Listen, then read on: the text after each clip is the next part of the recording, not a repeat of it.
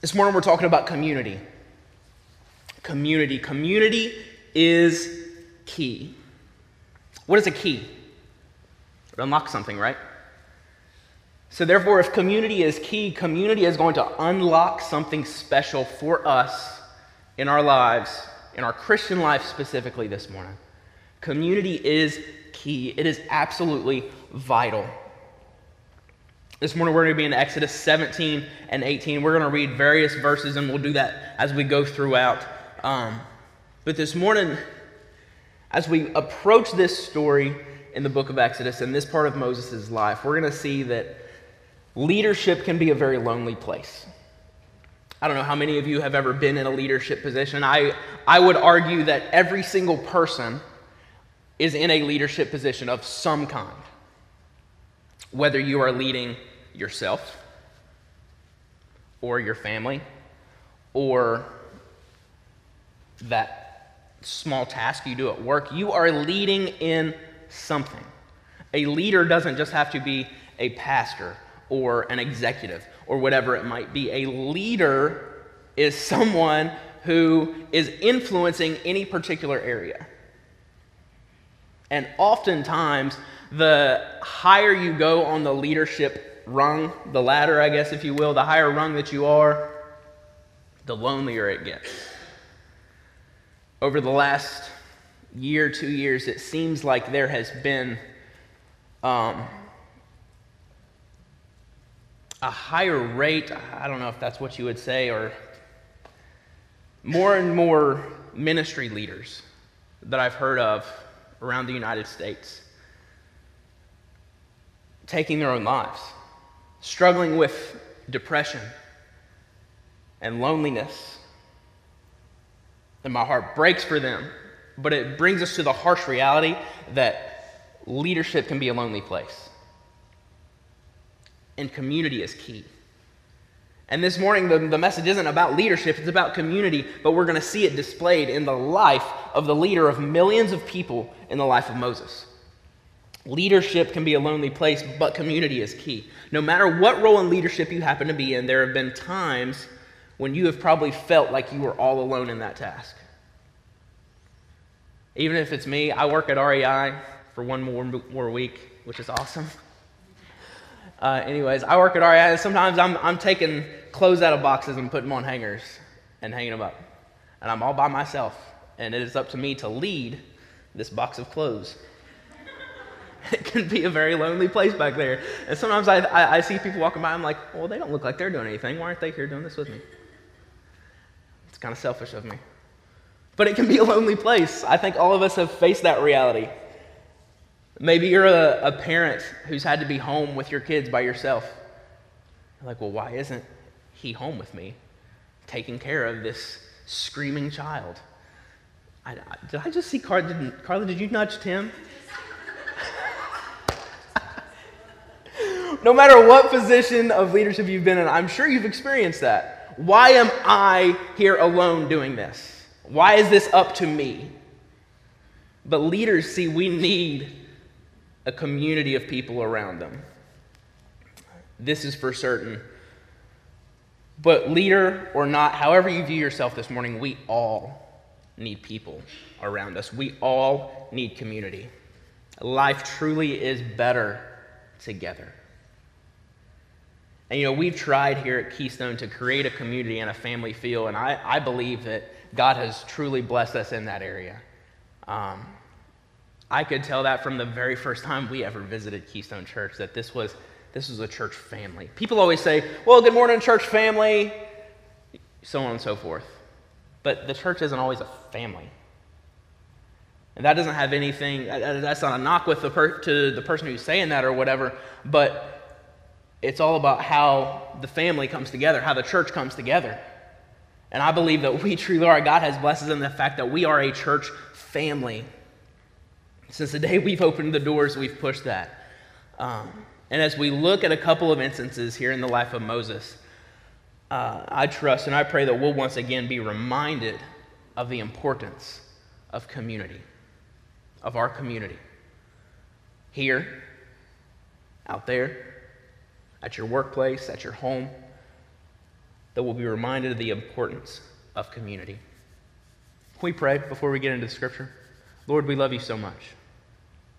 God, thank you for the also humbling opportunity to come before you. Lord, to worship you. Thank you for your promise that you inhabit the praises of your people. God, we know you're here in our midst today. What an honor. Lord, as we approach your word and the things that you have written down on the pages of Scripture for us to know, that we need to hear, that we need to, to change us, that we need to, to, to motivate us, that we need to, to, to encourage us and lift us up. Lord, I pray that we would go away today quick to change what you teach us that needs to be changed. Lord, teach us today that this community on display in these verses is absolutely key. In your Son's holy and precious name we pray. Amen. So, first of all, this morning, we need community for spiritual support. We need community for spiritual support. Exodus chapter 17 and verse 8. The Bible says, Now Amalek came and fought with Israel in Rephidim. And Moses said to Joshua, Choose us some men and go out, fight with Amalek. And tomorrow I will stand on the top of the hill with the rod of God in my hand. So Joshua did as Moses said to him and fought with Amalek. And Moses, Aaron, and Hur went up to the top of the hill. That's a different Aaron, by the way, in case anybody was wondering. That was a bad joke. I'm sorry. Verse 11. Let's get back to what God says. Verse 11. And so it was when Moses held up his hand that Israel prevailed. And when, Aaron, and when he let down his hand, Amalek prevailed. But Moses' hands became heavy. So they took a stone and put it under him, and he sat on it. And Aaron and Hur supported his hands, one on one side and the other on the other side. And his hands were steady until the going down of the sun. So Joshua defeated Amalek and his people with the edge of the sword. So here in these verses, we find the children of Israel, they're still encamped at Rephidim, which, if you remember, that's the same location they were in last week when they got water out of the tree. And they find themselves engaged in a battle with the Amalekites, who are our little history lesson, the descendants of Esau, who swore that they would try their best to destroy, they would always be at war with the people of God. And you might think, well, the Israelites, they have been enslaved in Egypt for the last however many years and all of a sudden they come out of nowhere. And if you remember, they didn't fight any battles to get out of Egypt, God did all that for them. So then they come, they're on their way to the promised land, and out of nowhere, they get attacked by these people who hate them from years and years and years ago. And I imagine some of those people are like, what, I mean, what did we do? We're just, like, we're literally just walking. We're just on our way, just passing by. But the Amalekites, they attack. And Moses, he sends Joshua to lead a battalion of soldiers out. And by the way, this is the first time Joshua is mentioned in Scripture, and he'll be mentioned over 200 times more after this. A beautiful, amazing picture of Christ um, in, in the Old Testament. But Moses sends Joshua to lead this battalion uh, against the Amalekites. Then Moses goes to pray with Aaron and Hur, holding up the rod of God. Have you ever thought about Moses and what used to be his rod? It's what he would have used as he walked around the mountainside with his sheep. It's what he would have used to uh, maybe uh, fend off a, a, snake or, or a wild animal or, or whatever it might have been. It was his rod for a long time. But then God spoke to him at the burning bush and he said, Take the rod in your hand, and with that I will show the Egyptians that I am with you. And in that moment, it no longer became Moses' rod, but it was the rod of God. And there wasn't anything special about this stick that who knows where Moses found. Maybe he made it. Maybe he was walking along one day and thought, oh, that looks like a good rod. I'll take that one. Maybe it was one that had got, or maybe he had thrown one away and gotten a new one and thrown one away and gotten the new one. Maybe this isn't even the same rod that he had at the burning bush. But no matter what, he's not acknowledging that it's the rod. He's acknowledging that no matter what it is, it's God's. He takes the rod of God, and Moses, with lifted hands and the rod of God, was confessing utter dependence on the authority and the power of Jehovah to fight and win the battle. Utter dependence on the authority and power of Jehovah to fight and win the battle. You know, we believe often that God has already won our battles. That's easy to say. But we want to fight as hard as we can. But the fight isn't up to us. Now, that doesn't mean Joshua didn't send, or Moses didn't send Joshua to the Amalekites to fight. We still have to, we still have to fight the good fight, as the Bible says. We still have to, to, to do our part. But there's nothing that we're going to do in this fight. There's nothing that you have to bring to the army. There's nothing, there's no weapon you can arm yourself with. There's nothing that you can do that's going to help you in this fight. It is complete and utter dependence on Jehovah God to fight and win the battle. And that's exactly what happened. But in that fight, the simple thing that Moses had to do was exhausting. As he stood on the hilltop with his hands lifted and the rod of God in his hand, he got tired and he needed help. F.B. Meyer says, It is a most beautiful picture. Three men in prayer together, two holding up the third. I want us to think back on Moses' early years. Moses would have never considered winning a battle without fighting. But now he has seen God do enough that he knows he can win it by praying. Did you catch that? Think about Moses years ago, 40 plus years ago, whenever he murdered the Egyptian to try to take something into his own hands to do something for this people, this people of God that he saw enslaved and being treated wrongly, people that he knew he was a descendant of. He was one of them. And he tried to take control in his own hands, and he never would have considered winning a battle without fighting. But now he has seen God do enough that he knows he can win it by praying. Moses grew up a, a prince of the strongest nation in the world at the time, a prince of the land of Egypt. No doubt would have been trained in combat. No doubt would have been trained in how to lead an army. But yet, in this instance, he says, Hey, Joshua, take some men, go fight, and I'm going to go pray. And I don't know, maybe he had a more extensive conversation with Joshua about strategy and things like that. But the Bible doesn't say so, so I'm not going to speculate that he did. I'm going to say that Moses said, Hey, Joshua, take some men to fight. I'm going to go pray. And Jehovah God fought and won the battle. Church family, we fight our greatest battles while we fight them on our knees. But the point that we need to drive home this morning is that Moses had a community of people around him in that fight.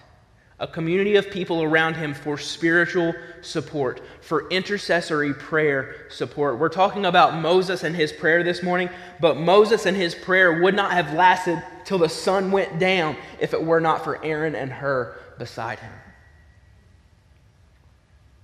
Your faithfulness in whatever matter it might be that you need prayer for, that you need God to intercede for, you might not last till the end of that battle if it were not for the people that you have around you, fighting that battle with you, giving you a rock to sit on, giving you a shoulder to lean on Church family, it is absolutely vital. It is absolutely key that we have community around us for spiritual support. The Bible tells us that as iron sharpens iron, so a man sharpens the countenance of his friend. All through the Bible, we see examples of people in community. God Himself is a community. There's one God, but there's God the Father, God the Son, and God the Holy Spirit. And the triune God lives together as one in community in three different people, which is unbelievable. It's, it's, it's impossible for us to even comprehend and wrap our minds completely around it. But He gives us an example that community is key. He teaches us from the very beginning that it's not good that man should be alone. And he continues to give examples throughout Scripture over and over and over again that community is key for your spiritual support. But community is also seen for celebrating God's provision.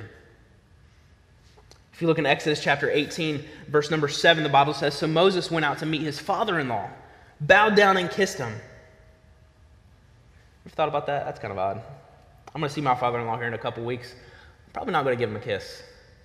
Um, he probably wouldn't want me to. I don't know. I'll ask him. We'll see. And they asked each other about their well being, and they went into the tent. And Moses told his father in law all that the Lord had done to Pharaoh and to the Egyptians for Israel's sake, all the hardship that had come upon them on the way, and how the Lord had delivered them. Then Jethro rejoiced for all the good which the Lord had done for Israel, whom he had delivered out of the hand of the Egyptians. And Jethro said, Blessed be the Lord who has delivered you out of the hand of the Egyptians and out of the hand of Pharaoh, and who has delivered the people from under the hand of the Egyptians. Now I know that the Lord is greater than all the gods. For in the very thing in which they behaved proudly, he was above them. Then Jethro, Moses' father in law, took a burnt offering and, offer, and, and other sacrifices to offer to God. And Aaron came with all the elders of Israel to eat bread with Moses' father in law before God. Now, Moses had been away from his family for a while now. At some point in time, we don't know, but his wife and children, he had went back with her family uh, maybe it was to uh, avoid the battles. I, I, don't know. Maybe it was to give news of the deliverance uh, out of Egypt. We don't know. The Bible doesn't specifically say. But at some point in time, they had went back, and here Jethro comes to meet Moses out in the wilderness. And as they're catching up with one another, they begin praising the Lord and rejoicing for all that God has done in the life of Moses and the children of Israel. You ever been catching up with an old friend, and all you can do is talk about how awesome God has been? If, if I can be honest with you, over the last two years, really over the last year, that is all it's been for me. Every time I catch up with an old friend, maybe somebody we knew when we, we were in, in Baltimore, or an old friend from, from high, I was in a, a wedding earlier this year with a, uh, a buddy of mine from high school, and all, all I can talk about is how awesome God has been. Here in our church, and how He's provided for Julie and I, it's, it's been incredible. And it's so easy to talk about how good God has been. But we need somebody to talk to about those things, right? I mean, I guess you can talk to yourself, but then you might have a harder time getting community than otherwise. Like if you're always talking to yourself, that might people might find that a little bit odd. Um, but we need community to celebrate these victories and to rejoice in these victories that God has done in our lives. Community wasn't just for fighting the battles, community was also for rejoicing in the victories. And we need a community of believers around us so that we can celebrate the goodness of God with one another. I'm so excited for Thanksgiving. It is one of my favorite times of year, not because we get to eat so much. Brian, make sure you bring your smoked turkey, okay? Um, I didn't get any last year and I was highly upset.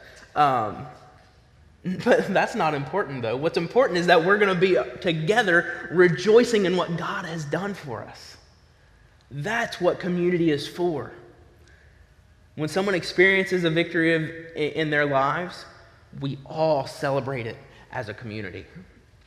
And you need a church family to celebrate Jesus with and all that he's done for us.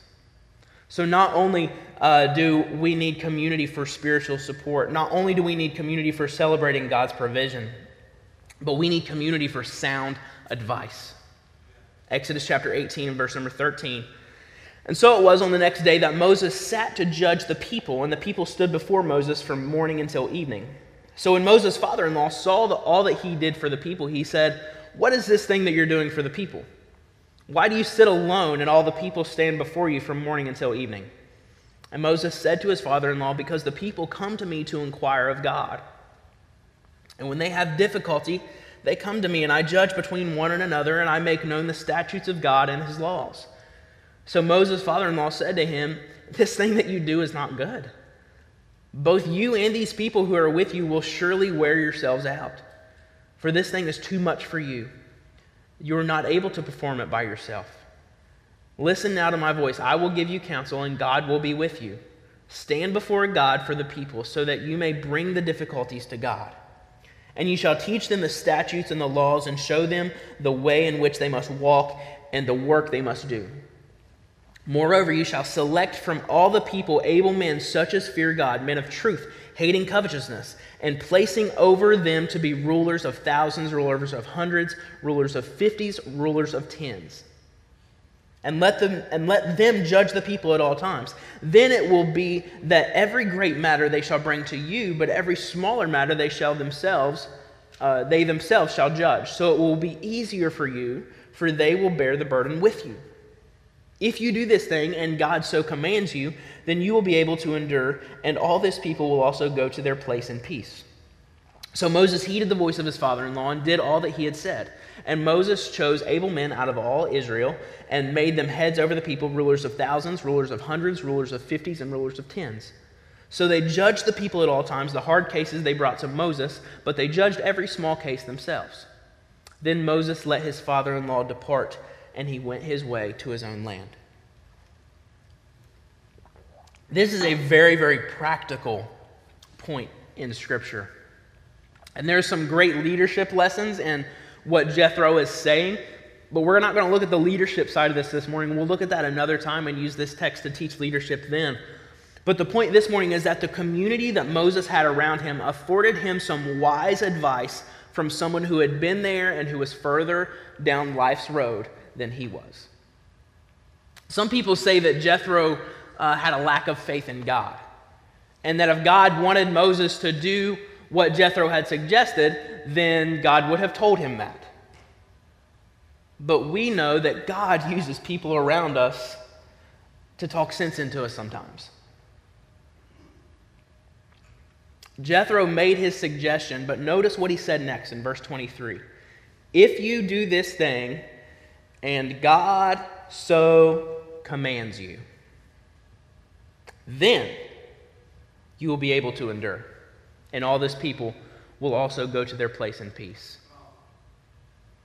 Some of the greatest advice you can ever get is to ask God first.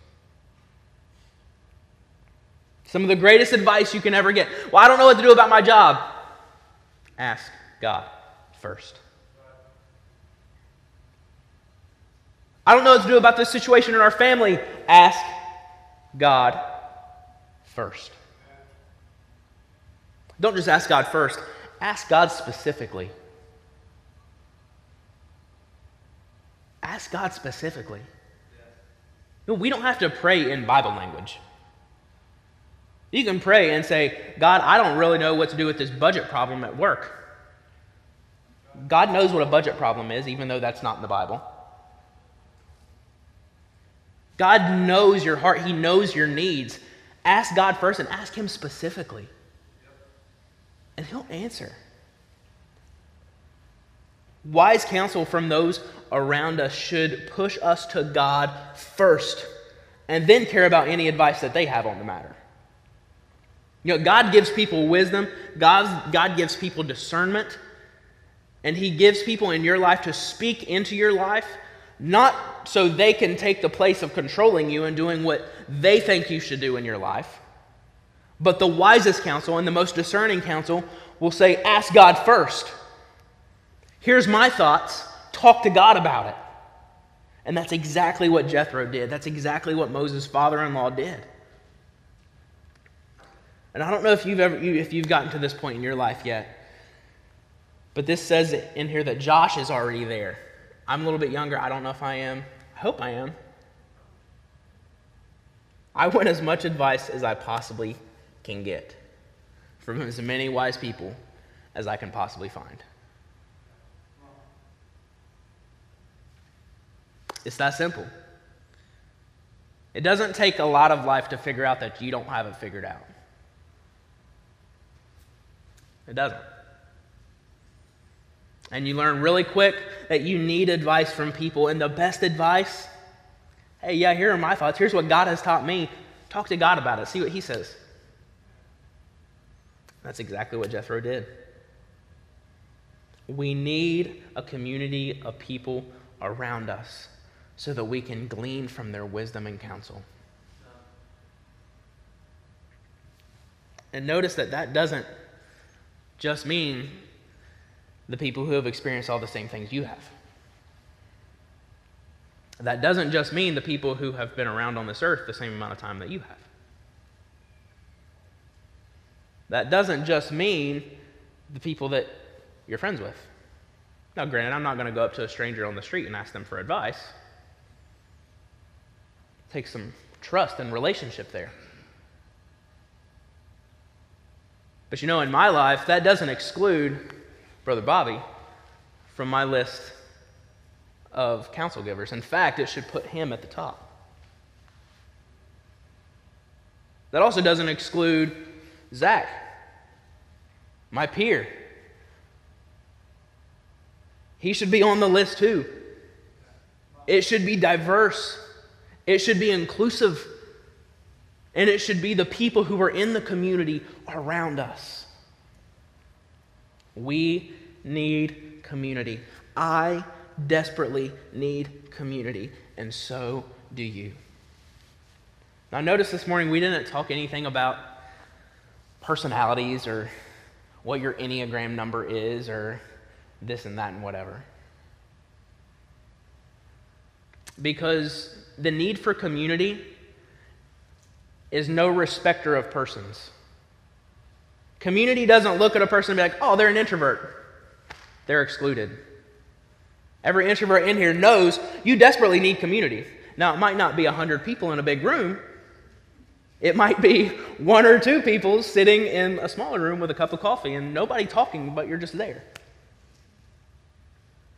Community doesn't care what your personality is, doesn't care what your preferences are. It just knows that you need it.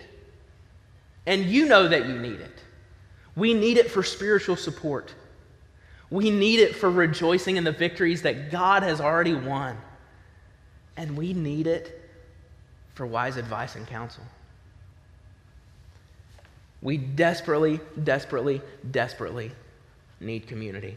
And when you live in biblical, true biblical community, you find out what it truly means to live better together. You will. You say, Well, I don't feel like I'm really part of the church. Are you in community? Have you gone to a connect group? Are you serving with other people? Do you ever pick up the phone and call somebody and be like, hey, I got this problem going on in my life? What are you doing to put yourself in community?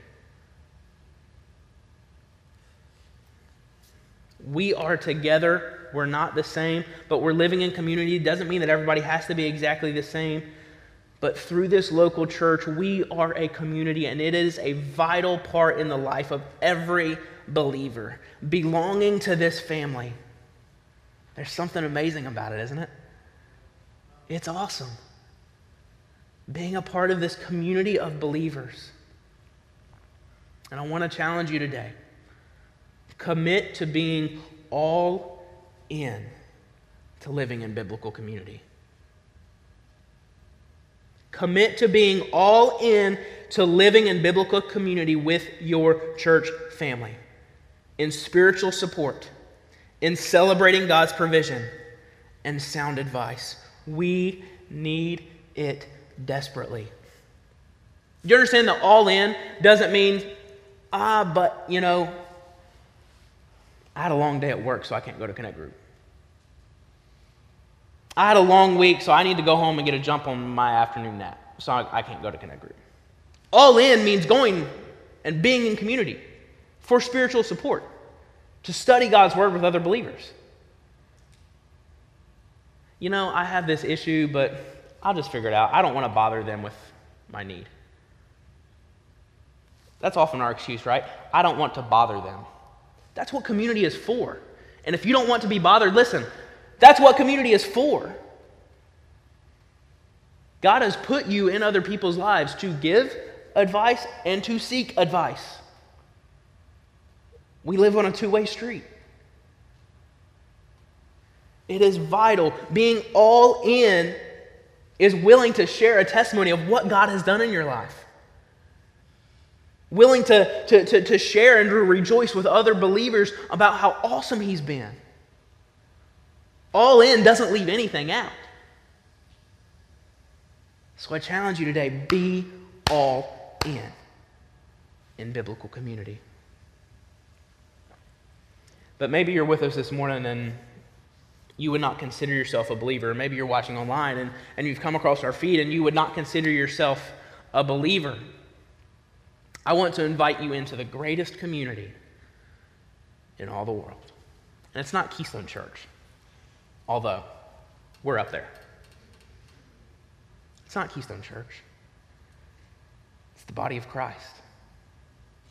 There is no community like the body of Christ. It's the greatest community you could ever be a part of the family of God. There's only one way in. Jesus said, I'm the way, the truth, and the life. No man comes to the Father but by me. In him we are made joint heirs and children of God. What a community. If you don't know Christ as your Savior this, morning, you don't know what you're missing. It's awesome. It's unlike anything you'll ever experience.